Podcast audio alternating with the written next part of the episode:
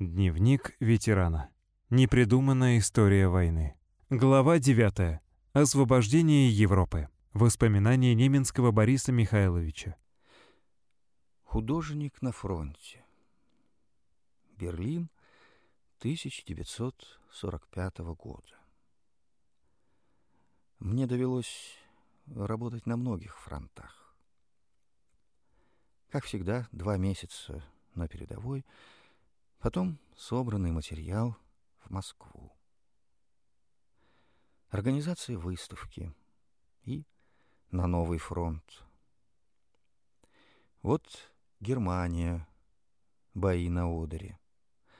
А дальше с войсками до столицы Германии, через прекрасно сохранившиеся обустроенные городки и поселки. Зачем их хозяева рвались в Россию? Чего им не хватало? На дороге поток войск. Танки, «Катюши», машины, повозки, верховые, пехота и отдельные пешие, сбежавшие из госпиталей, догоняющие свои части. Вступать победителями в Берлин мечта была у каждого. Поток войск, как пружина, упирался в улицы города, питая передовую, и настоятельно вел ее к центру города — к завершению боев. В этот поток и мы, грековцы, вписались. В штабе нам дали повозку, чтобы быстрее добрались к передовой. Возница вез какие-то документы. За нами не танки, не машины шли, а верблюды. Да, верблюды. Шли, обвешанные немецкими орденами гирлянды праздничные.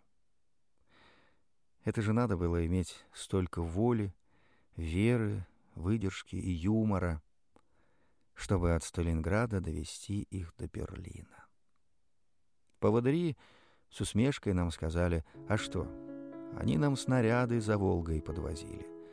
Тоже герои, пусть на Берлин полюбуются, дошли милые. Эпизод с верблюдами запал сознание. Жаль, зарисовать не удалось. Жизнь фронтовой дороги, машины, пехота, лошади. Вот в оставшейся зарисовке явно сидит на обочине солдат, перематывая портянки. Простая жизнь, быт.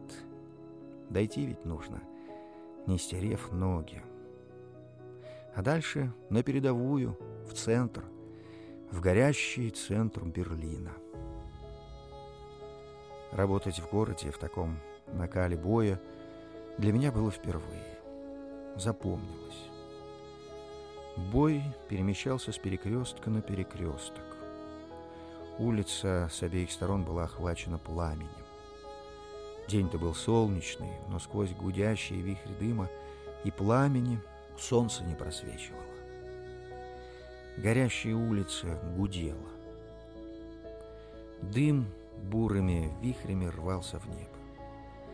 Дома постепенно обрушивались, поэтому работать удобнее было не у стен, а прямо посреди улиц.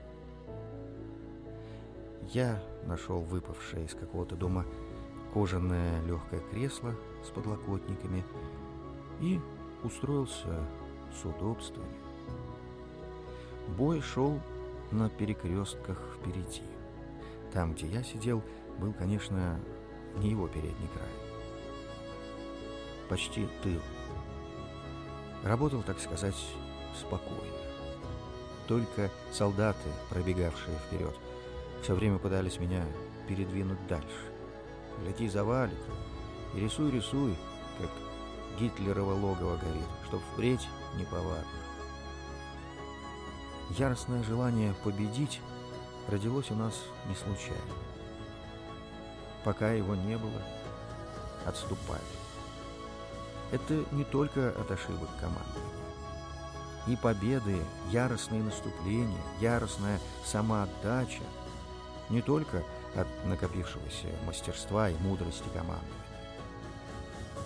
Кстати, модные сегодня утверждения, что мы могли наступать, только закидывая врага трупами в три ряда, ложь. Я и мои коллеги по студии имени Грекова прошли, наверное, все фронты Отечественной. Такого не было. Но амбразуры своими телами закрывали. Это правда. И не понять этого тем, кто в жизни ни разу не испытывал той ненависти и той ярости, что бывает у бездны на краю. Не видевшим колодцев, закиданных детскими трупами, этого не понять. Да, война, Великая Отечественная, стала для меня не только школой жизни, но и искусства. И на многие годы потом стала как бы моделью жизни вообще, обостряющей все ее повороты, высвечивающей и добро, и зло, и свет, и грязь. Она резко сопоставила не только жизнь и смерть, но долг и честь, трусость и подлость. И веру в праве быть собой, несмотря на любые повороты жизни. Те фронтовые годы сформировали меня как человека. Очевидно, поэтому все последующие картины и о войне, и о мирных днях оттуда. Тот двадцатилетний солдат-художник живет во мне.